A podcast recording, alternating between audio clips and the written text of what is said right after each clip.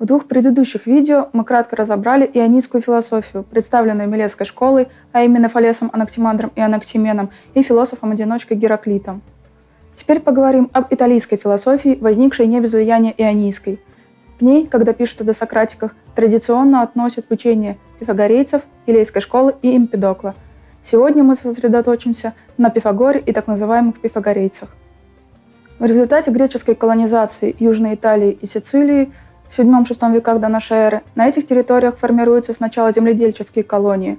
Они впоследствии превращаются в крупные центры торговли за счет преимущества географического положения. В идейной жизни итальянских колоний в основном преобладали религиозные культы, например, культ земледельческого бога Вакха или культ Диониса. Так происходило в силу земледельческого в целом характера экономики, ломки архаических устоев и пробуждения к деятельности более широкого круга свободного населения. Это не могло не сказаться на формировании специфических форм философской мысли. На приносимые из ионии зачатки философского мышления накладывалась существенная мифологическая составляющая, присущая религиозным культам. Религиозная проблематика намного сильнее волнует италийцев, чем ионийских философов, что отражается в учениях о Боге, его отношении к миру и человеку, о душе, ее смертности и бессмертии. И первыми на этот непростой и противоречивый путь через возрождение религиозно-мифологического мышления и одновременно острую с ним полемику стали пифагорейцы. На почве возникающего в то время религиозного движения, набиравшего себе в адепты, скорее представителей из различных слоев угнетенного народа, чем из аристократических кругов, зародился и союз, основанный, согласно легенде, Пифагором. Все, что нам известно о самом Пифагоре, в основном исходит из более позднего относительно его жизни периода. Он упоминается Платоном лишь однажды, Аристотелем дважды – из более ранней информации до нашего времени дошли лишь нелестные отзывы о Пифагоре со стороны рассмотренного нами ранее Гераклита, который язвительно заметил, что многознание уму не научает, иначе бы оно научило бы Гесиода и Пифагора, а также Ксенофана и Гекатея.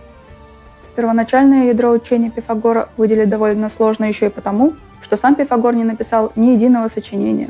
Следует помнить и то, что более поздние античные писатели, помимо того, что приписали Пифагору огромное количество легенд – вполне могли привнести в его учение такие черты, которые развились в древнегреческой философии намного позднее. Предположительно, Пифагорово учение, наряду с религиозным содержанием, заключало в себе и определенное философское мировоззрение с постепенно выделившимся из него научным представлением. На философскую часть учения Пифагора, вероятно, повлияли и его занятия арифметикой и геометрией. Однако нет достоверных свидетельств тому, что даже открытие знаменитой теоремы Пифагора действительно принадлежит именно ему – к основным моментам религии Пифагора можно отнести следующее. Первое. Вера в переселение души человека после смерти в тела других существ. Второе.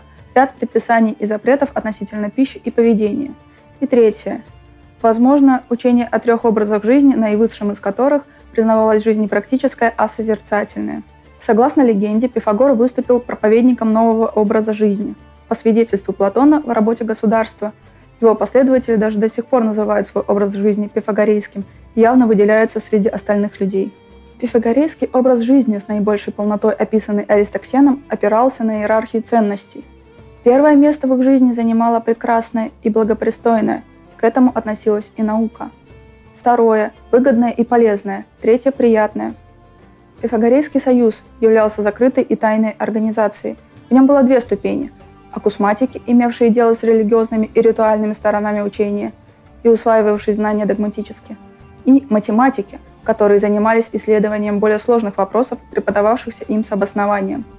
Вопреки распространенному мнению, нет твердых доказательств того, что основанный Пифагором союз был якобы чисто политической организацией, и якобы в политической борьбе ранние пифагорейцы выступали на стороне аристократии. До наших дней дошли лишь смутные данные о политической борьбе внутри самого Союза между аристократами и демократами. Таким образом, выходит, что и сам Пифагорейский союз был расколот по тому же признаку, что и все остальное древнегреческое общество того периода. Вот что пишет о пифагорейцах Аристотель. Так называемые пифагорейцы, занявшись математическими науками, впервые двинули их вперед и, воспитавшись на них, стали считать их начало началами всех вещей. Но в области этих наук Числа занимают от природы первое место, а у чисел они усматривали, казалось им, много сходных черт с тем, что существует и происходит, больше, чем у огня, земли и воды. Например, Такое-то свойство чисел есть справедливость, а такое-то душа и ум, другое – удача. И можно сказать в каждом из остальных случаев точно так же. Кроме того, они видели в числах свойства и отношения, присущие гармоническим сочетаниям. Так как, следовательно, все остальное явным образом уподоблялось числам по всему своему существу, а числа занимали первое место во всей природе, элементы чисел они предположили элементами всех вещей, и всю Вселенную признали гармонией и числом. И все, что они могли в этих числах и гармонических сочетаниях показать согласующегося с состояниями и частями мира и со всем мировым устройством – это они сводили вместе и приспособляли одно к другому. И если у них где-нибудь того или иного не хватало, они стремились добавить это так, чтобы все построение находилось у них в сплошной связи. Учение Пифагора, сочетая в себе мифологические и религиозные мотивы с зачатками философии и науки, довольно противоречиво, но ключевым в нем является учение о числе как основе мироздания. Поэтому Карл Маркс и называет Пифагора статистиком мироздания – Гегель же в науке логики, ссылаясь на жившего во второй половине первого века неопифагорейца Модерата из Кадиса, пишет следующее. Они, то есть пифагорейцы, еще не были в состоянии ясно постигнуть разумом основные идеи и первые принципы, потому что трудно мыслить и выразить эти принципы. При преподавании числа хорошо служат для обозначения. Пифагорейцы, между прочим, подражали в этом геометрам, которые, не умея выражать телесное в мыслях, применяют фигуры и говорят, что это треугольник, требуя, чтобы не принимали за треугольник предлежащий чертеж, а лишь представляли себе с его помощью мысль о треугольнике. Так, например, пифагорейцы выразили как единицу мысль о единстве, тождественности и равенстве, а также основание согласия, связи и сохранения всего, основание тождественного с самим собой и так далее. Излишне заметить, что пифагорейцы перешли от выражения в числах к выражению в мыслях, к определенным, названным категориям равного и неравного, границы и бесконечности. Пифагорейцы проводили различия между монадой и единицей. Монаду они принимали за мысль, а единицу за число. И точно так же число 2 они принимали за арифметическое выражение, а диаду, ибо таково, видимо, то название, которое оно у них носит, за мысль о неопределенном. Эти древние, во-первых, очень ясно видели неудовлетворенность числовой формы для выражения определений мысли, и столь же правильно они далее требовали найти подлинное выражение для мысли, вместо первого выражения, принятого за неимением лучшего. Насколько опередили они в своих размышлениях тех, кто в наше время снова считает чем-то похвальным и даже основательным и глубоким замену определений мысли самими числами и числовыми определениями.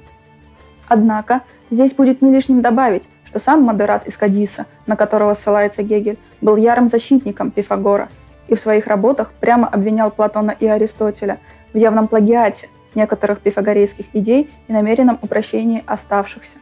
Потому и неудивительно, что написанное Модератом о пифагорейцах отличается от того, что писал о них Аристотель.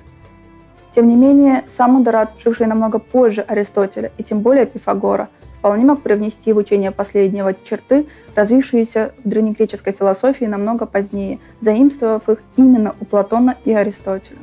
Из многочисленных пифагорейцев рассмотрим чуть подробнее Гиппоса, являвшегося главой акусматиков.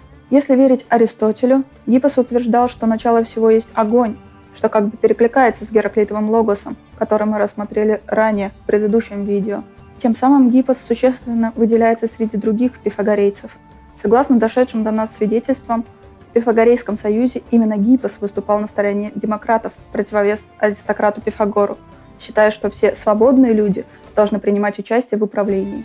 Гиппос выступил против элитарности науки, одним из первых вступив на путь ее демократизации. Согласно легенде, Гиппос открыл недостойным природу, то есть вынес за пределы союза знания как соизмеримости и пропорции, так и несоизмеримости и иррациональности – открытую якобы Пифагором, а возможно и самим Гиппосом, и противоречащую открытой и признанной пифагорейцами ранее соизмеримости. Выражаясь современным языком, пифагорейцы подошли к открытию иррациональных чисел наряду с числами рациональными, хоть и в архаичном виде. Пифагорейцы не знали, что делать с подобным противоречием. Они видели источник организованности и разумности мира в числе. Числа же состоят из одинаковых единиц, а точнее монад, а тут внезапно выясняется, что в основе мира лежат по меньшей мере две разные, несводимые друг к другу единицы. И пифагорейцы не придумали ничего лучше, чем тщательно скрывать несостыковку своего учения от внешнего мира. Тем болезненнее пифагорейцы восприняли то, что Гиппос открыл их тайну недостойным, за что и выписали Гиппоса из своего союза. Подводя итог вышесказанному, можно добавить, что пифагореизм включает в себя три главных компонента. Религиозно-мифический, магический, связанный с его существованием в виде религиозного братства, а именно Пифагорейского союза – научный, связанный с развитием математики, и философский, демонстрирующий те же черты, что и ионийская философия, стремление найти начало всего сущего и с его помощью объяснить мир, человека, космос, социум и их взаимосвязь. Однако, если ионийцев можно отнести к стихийным материалистам, то пифагорейцы тяготели к идеалистической тенденции, которая опиралась на открытие в области математики была обнаружена возможность выявления упорядоченных и численно выражаемых количественных отношений всего сущего. Тем не менее, недостаточность математизированной философии пифагореизма была выявлена философами Илейской школы. Например, пронизанная мифологическими представлениями Пифагорова учения о мире как живом и огненном шаровидном теле, которое вдыхает из окружающего его беспредельного пространства воздухообразную пустоту, разделяющую и обособляющую вещи – подверглась критике со стороны Парменида. Более подробно об этой критике речь пойдет в следующем видео. А на сегодня все. И, как говорится, подписывайтесь, ставьте лайки, жмите колокольчик и делитесь этим видео в соцсетях. Удачи!